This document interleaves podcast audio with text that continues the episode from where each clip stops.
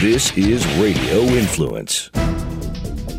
This is Beyond the Badge on Radio Influence. A look inside the biggest and most controversial news stories you need to know now. One of the country's most relied upon law enforcement analysts, Vincent Hill.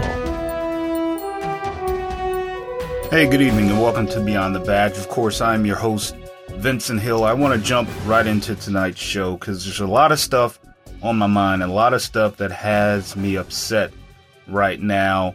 There's a lot of stuff going on, not only here in this country, in Orlando, the uh, mass shooting that you heard about yesterday that I want to talk about, the terror attacks over in London that I want to talk about.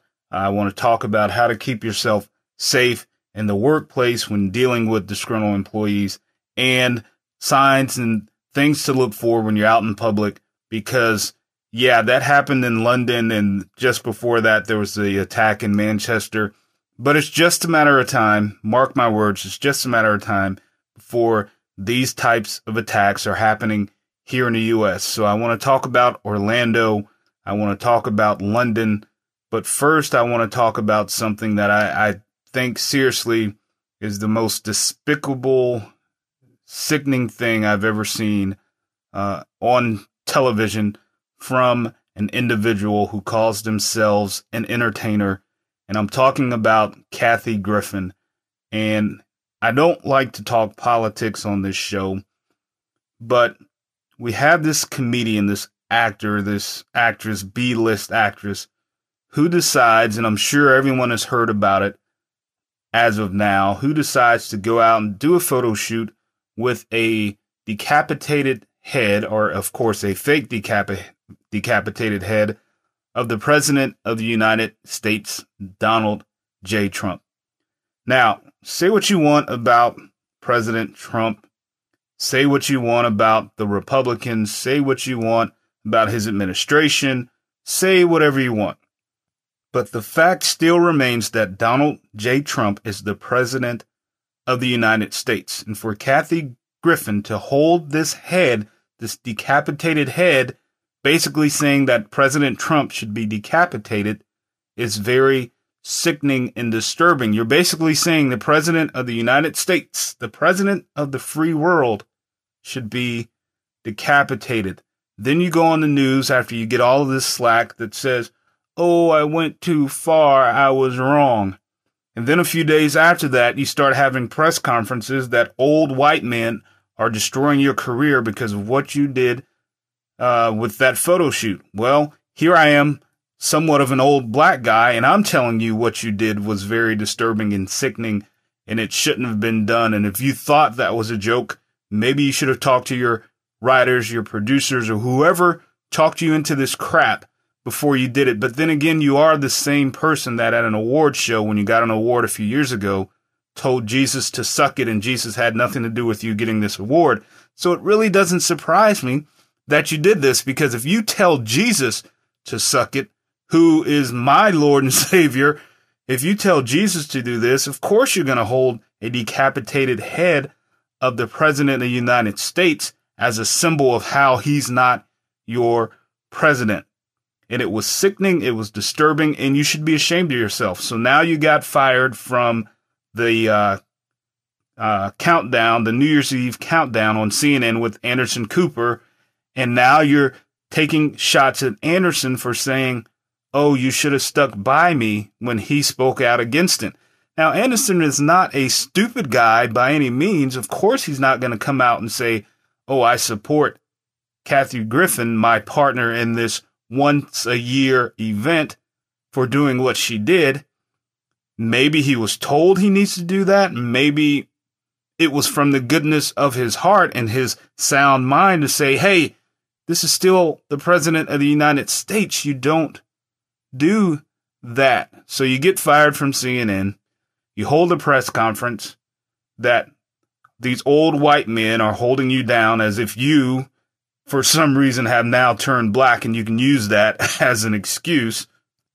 And that these old white men have made sure that your career is over. Well, me personally, again, as a somewhat old black guy, says your career should be over.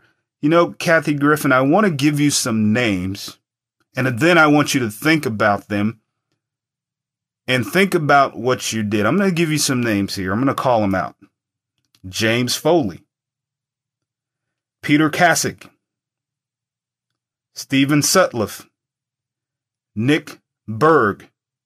Those are all U.S. citizens, American citizens, who were decapitated by ISIS.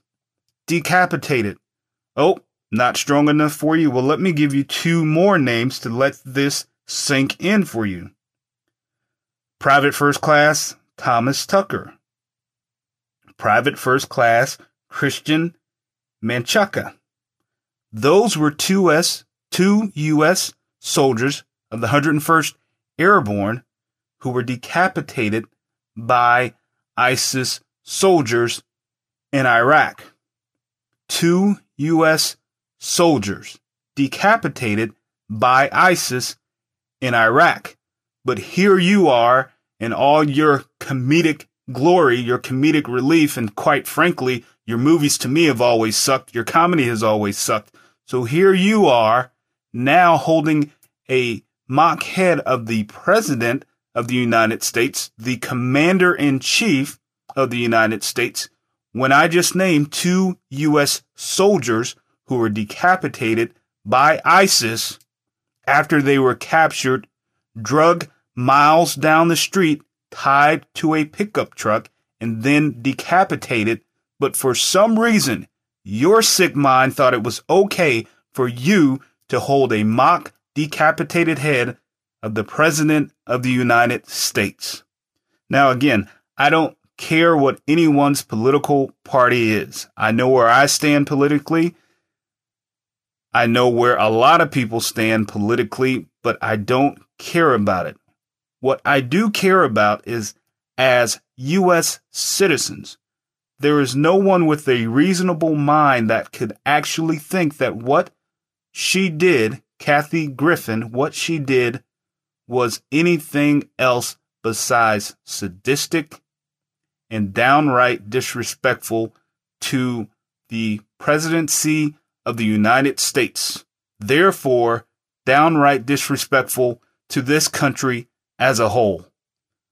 But enough about that. You know, I bleed red, white, and blue. And if I keep going on about this, I'm just going to get really upset. I want to switch gears over to Orlando. Yesterday, five people were shot and killed at an awning company uh, by a disgruntled employee who had gotten fired back in April. Uh, he came in there very cowardly. Uh, the guy was 45 years old. His victims were in their mid to late 60s, uh, which is sad. I want to read their names out later on in the show. Uh, but, you know, I want to talk about um, workplace violence, the signs to look for, how to protect yourself in these situations. Now, again, this guy had been fired in April. Uh, I think the sheriff's department said two years before this, they uh, had to come out to this place. This guy was a suspect in apparently assaulting another employee. So workplace workplace violence is is very very serious. So some of the things that you can do when dealing with people in the workplace. Now, in this day and age, of course, a lot of buildings, a lot of companies have key card access, right? You have to swipe to get in the door. You may have to swipe to get in the elevator. You may have to swipe to get in another door behind another door. There's those types of security measures in place. Now, the problem is that, of course, HR legally does not have the right to go around and tell each individual, Hey, John Doe got fired. So if you see him, you know, don't let him in the building. So some of the things that you can do because you never know when someone has been let go from a job, right? It's very important. And I know your physical security guy always says this at work. Don't let anyone piggyback off you going through these secure doors, meaning if you have to swipe your card, guess what? They have to swipe your card. And you may think it's silly. You may know Joe Blow and say, Oh, yeah, I know Joe Blow. He's been here for five years and I went to lunch with him yesterday. And last week we were at the company function and blah, blah, blah. Well, you don't know if Joe Blow was just fired an hour or so before that, and Joe Blow has gone to his car, gone home to get a gun to come back and finish what he started initially, right? You don't know if there's anything in his mind that would say, Yeah, I'm going to come in here. You guys just fired me. I'm going to kill everybody in here. So you have to be careful when dealing with people that you think you may know. If they are supposed to badge in, let them badge in. Don't let anyone walk behind you. You're not even the security guard, as far as I'm concerned. If they're supposed to badge in, make them badge in. Another thing, make sure you know all of your exits. At the first sound, the first sign of danger, try to get to that exit if you can. If you can't, try to look for a place you can hide that's not too visible to the person with the gun because they're usually 99% of the time only shooting at what they see, right? They're not shooting up in the air. They're not shooting into the walls. They're not shooting into the floor. They're shooting at moving targets. So if you hide in a good spot where they can't see you, chances are you have a good opportunity for survival in this situation it is really never a good opportunity to try to fight unless it's a last resort, someone that's armed with a gun. And in Orlando, this guy was armed with a gun and a knife. So if he couldn't have shot you, he could have stabbed you. So it's not always a good op- option to try to fight someone again unless it's a last resort and your life is right there in danger, that imminent threat. Then by all means, kick, scratch, throw a chair, throw hot coffee, do whatever you got to do to survive. But if you can, you always want to find that good hiding spot. And I would suggest knowing those ahead of time. Believe you me, when I go to my day job, I know every hiding spot in that building. All four floors. If the stuff hits the fan, I know where I'm going. I don't carry my pistol to work all the time. And I stress all the time. There's a few times I do. But if stuff hits the fan, I know exactly where I'm going when it happens. If you see something, say something. Now, there's that old saying stitches gets snitches get stitches, all of that good stuff. But if you see something in the workplace, say something. What you may think is just a verbal confrontation between two employees or maybe a physical uh, altercation which was the case here in Orlando. They had called the cops on this guy before. You see something, say something. If you don't think someone should be there, if you don't think they're right, say it. The worst that can happen is the police or HR or somebody can come talk to them and they can clear them, or they can say, Yeah, you're right. They don't need to be here. There's nothing wrong with you going to HR or calling the police yourself if you think there's danger to say, hey, you may want to come check this person out. I'm sure there was someone in Orlando who thought that about this individual who shot and killed five people, elderly people at that, before he took the coward's way out and killed himself. I'm sure there's someone, obviously, because they had called the cops on him before, that probably thought, man, this guy really shouldn't be here but they let him keep coming back to work. If you see something, if you sense something, say something. Here's one a lot of people don't think of. Don't keep the same pattern at work. And we all fall victim to this, right? And when I say same pattern, so let's say someone gets fired Monday. On Monday afternoon, they're mad at you because you may have said something to get them fired. Now, Come Tuesday morning, they know exactly what time you get to work. They know exactly where you park your car, at what time you park your car.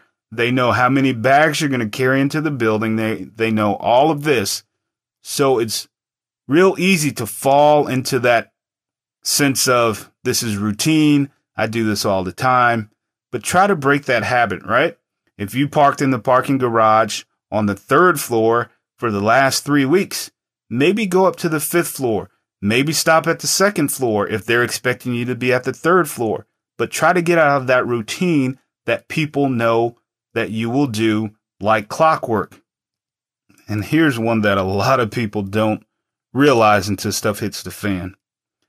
A, know how to get a hold of emergency personnel outside of 911. And most importantly, be able to relay where you're calling from. You'll be surprised how many people don't know the actual address to the business they work at. They knew it when they went for the interview because they had to look it up on Google Maps or they had to Uber there or whatever, but you'll be surprised how many people don't know the address of where they are working at. So if you call 911 from a cell phone and you say, Hey, there's someone at my job shooting, and then the dispatcher says, Well, what is your address? Because 911 is only tri- triangulating your phone within, you know, about a hundred yards. So, hey, what is your address? Uh, uh, uh, I don't know, but people are dying.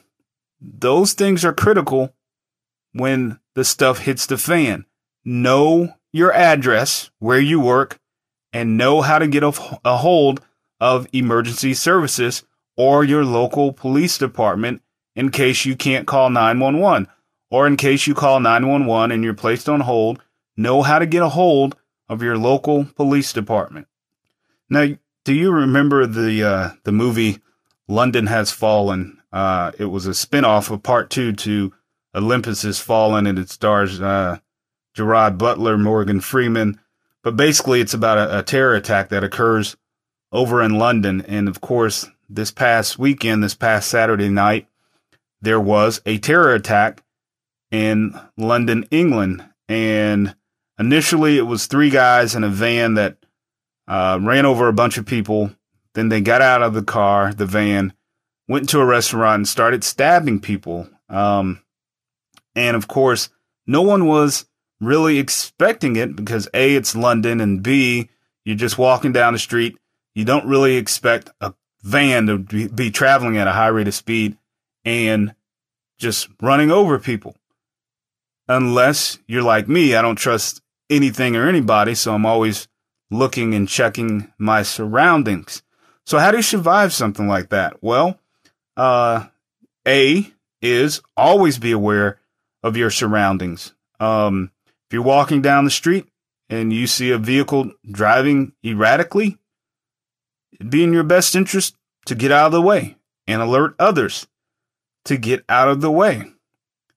And if you're walking down the street and there's traffic approaching from behind you, it's probably not a bad idea to every few seconds or so turn around to check to see what's coming.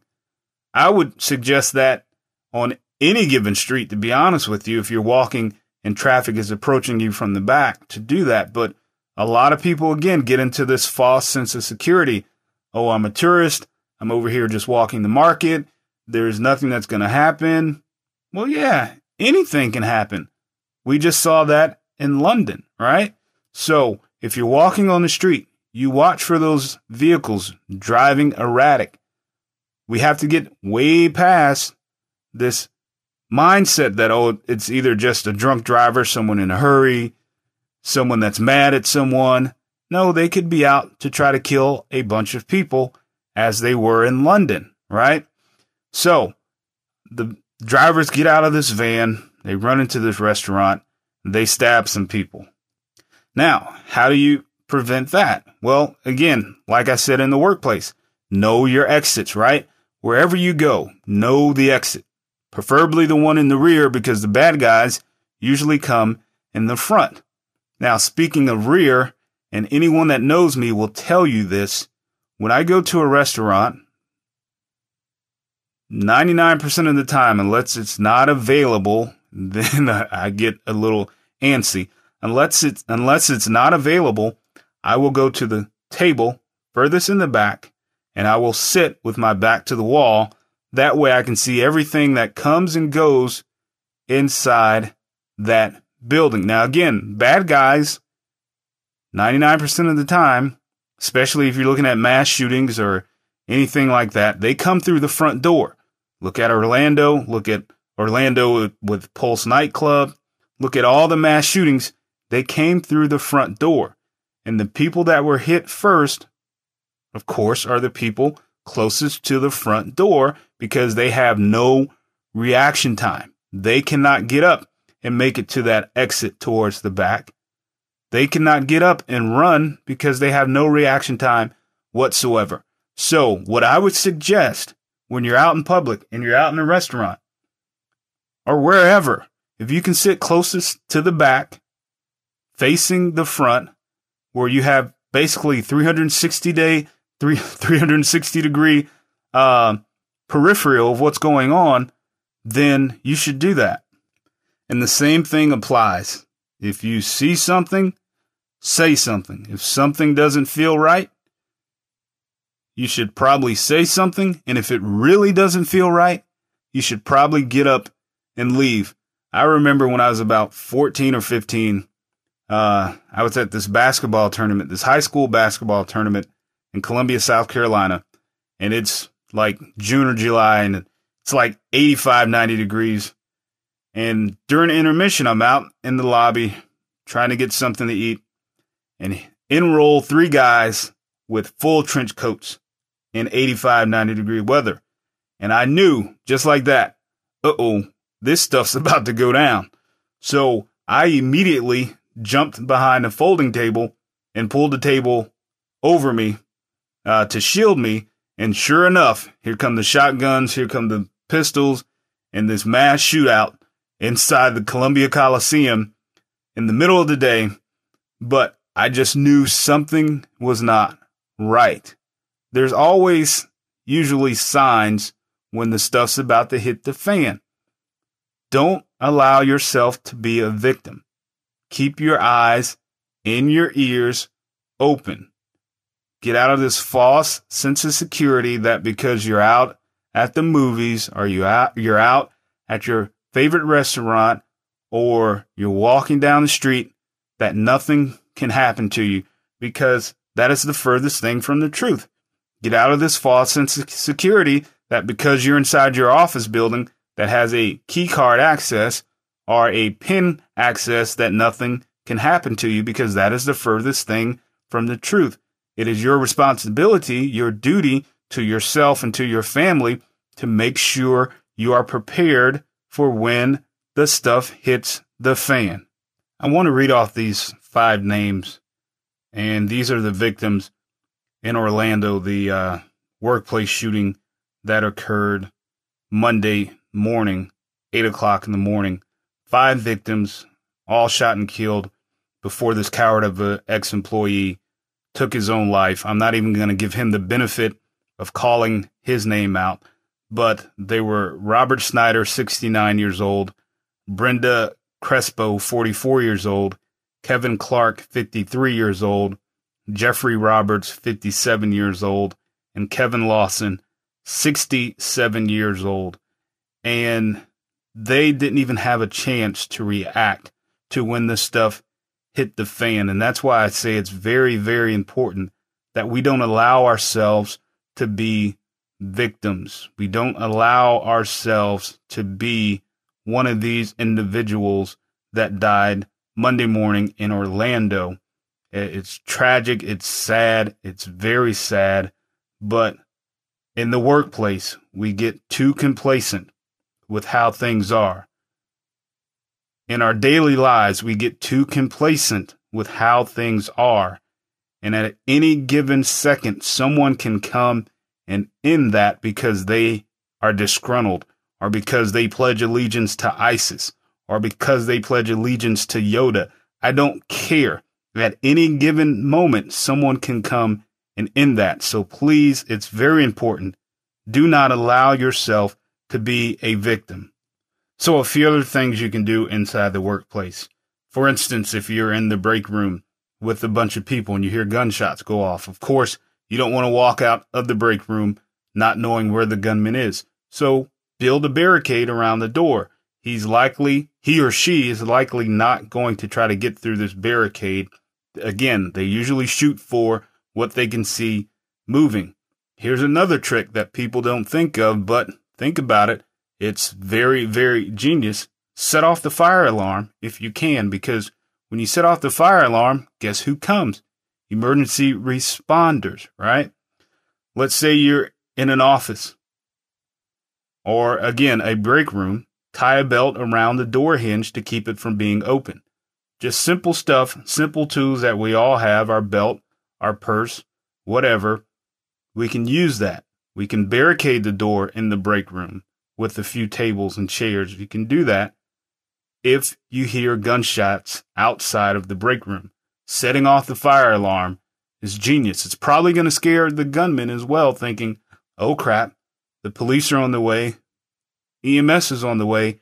I either need to end this or do something else. I need to get out of here or something, but it's going to cause a distraction for you to have a better chance of survival. And if for, for some chance you're in that break room and it's barricaded and that gunman is knocking that barricade down and he's determined to get in that door, look for anything inside that room that can be used as a weapon scissors, fire extinguisher, you name it, whatever it is. And as soon as you see any semblance of that gunman, do your best to put him out of commission. Do your best to knock his brains out. Do whatever you have to do to make sure you are not a victim. Survival is key. Survival is key. Now, I know tonight's show was not your typical Beyond the Badge where I'm diving into police stories, but I think the message tonight was very important I mean, we've seen Orlando, we've seen London, and I always say never be afraid to go out and enjoy yourself. But at the same time, be diligent in what you're looking for, be observant of what you're looking for, and survive anything that may come your way. So I felt I would change the show up tonight, talk about ways to survive workplace shootings, terrorist attacks, don't allow yourself to be a victim. That's all I'm saying. I got to start winding down, but I cannot stress enough how sickening and how disturbed I was by what Kathy Griffin did. Not only did she disrespect the president, but the presidency of the United States and the U.S. as a whole by what she did. There were U.S. soldiers who were assigned to fight for this country who were beheaded by ISIS. And for you to do that, Kathy Griffin, was sickening. And for you to get on TV and whine, oh dear God, the white man is holding me down. Donald Trump has ended my career. No, you ended your career. If you want to see who ended it, go look in the mirror. And next time, whoever put you up to this will advise you a lot better because you're right. Your career has ended. Now, what you need to do is move on from it. Stop going on TV talking about how the white man and Donald Trump and his family have ruined your life. And with that said, tonight's 10 7 segment is not about any police officer who lost their life in the line of duty. Tonight, since we're talking about the fake beheading of the President of the United States, for my 10 7 segment, I want to honor those two U.S. soldiers of the 101st Airborne Division, PFC Christian Menchaca and PFC Thomas Tucker, who protected and served the freedoms of this country to give an idiot like Kathy Griffin even the right to do what she did. My prayers to them, my prayers to their family, my thanks to you, my loyal listeners, for listening tonight. I'll see you next week. Beyond the Badge, RadioInfluence.com, Stitcher, iTunes, and of course, Google Play. Good night. To continue the conversation, get updates on the show, and to find out when you can see him on television, follow Vincent on Twitter at Vincent Hill TV. That's at Vincent Hill TV. This has been Beyond the Badge on Radio Influence. This is a fabulous sports big quick fix on Radio Influence. Shall we talk about Tiger Woods? You know, the first time you think, okay, he's drunk, and then he blows a zero zero zero. I imagine I I would do that too, right? But he's like prescription medication. I don't want to tell you anything, but we've all been in prescription medication, okay? But then it says today that he has two flat tires and part of the car is smashed up. You know, and people say, "Oh, I feel really sorry about it." I don't feel sorry. He was the one that was boinking that girl in Perkins parking lot. I will never forget that. In the middle of the day. Oh no, no, no, no, no. Oh, I feel sorry for him. He's a mess. And he's never going to come out and play golf again. Who cares?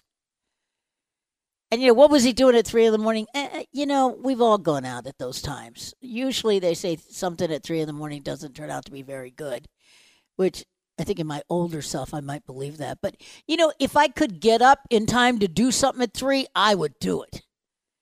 But it just doesn't look good at all. It's not even that, and they're gonna, you know, and they'll, and of course they've got PR people that'll say he's just this and that's what happened and blah blah blah blah and I got it. But you know what? If it's really true, is it really true? I saw that today in the New York Post that uh, he had two flat tires and part of the thing was smashed up. That doesn't sound very good at all. The Fabulous Sports Babe can be found on iTunes, Stitcher, and RadioInfluence.com.